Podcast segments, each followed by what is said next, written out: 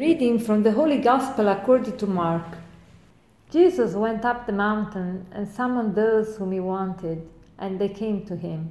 He appointed twelve, whom he also named apostles, that they might be with him, and he might send them forth to preach and to have authority to drive out demons. He appointed the twelve Simon, whom he named Peter, James, son of Zebedee, and John, the brother of James, whom he named Boanerges that is sons of thunder, Andrew, Philip, Bartholomew, Matthew, Thomas, James the son of Alphaeus, Thaddeus, Simon the Canaanite, and Judas Iscariot who betrayed him. Every time I read this passage of the Gospel, I'm moved. Probably because uh, I, my, the name of our community is Apostles of Interior Life, and here we have just read the calling of the 12 apostles. And uh, now that uh, I went to the hospital, I made the, an experience of apostolate.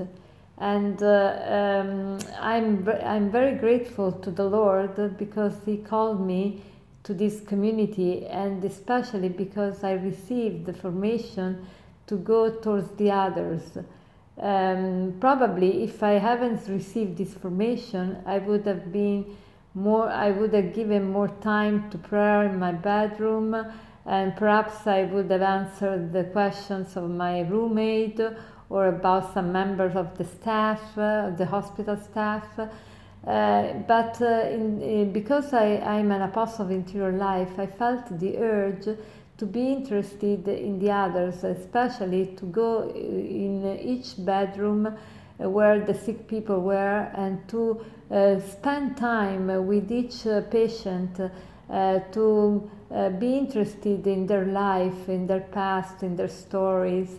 And I, I became uh, very enriched by their uh, what, whatever they share with me. And, pro- and also I was struck by the love of these people for God's word.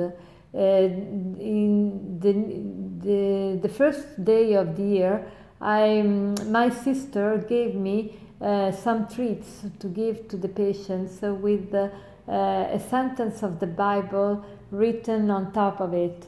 And uh, I was uh, so impressed by the, the, the love the care that people gave to this sentence. Uh, some people put it on the, the nightstand, some other people put it on the closet. So they wanted to put it in a place where they could see it frequently uh, because they were struck by this word. And so it, it came to me spontaneous uh, the sentence of St. Peter who said, Lord, where can we go? You are the only one who gives uh, words of eternal life.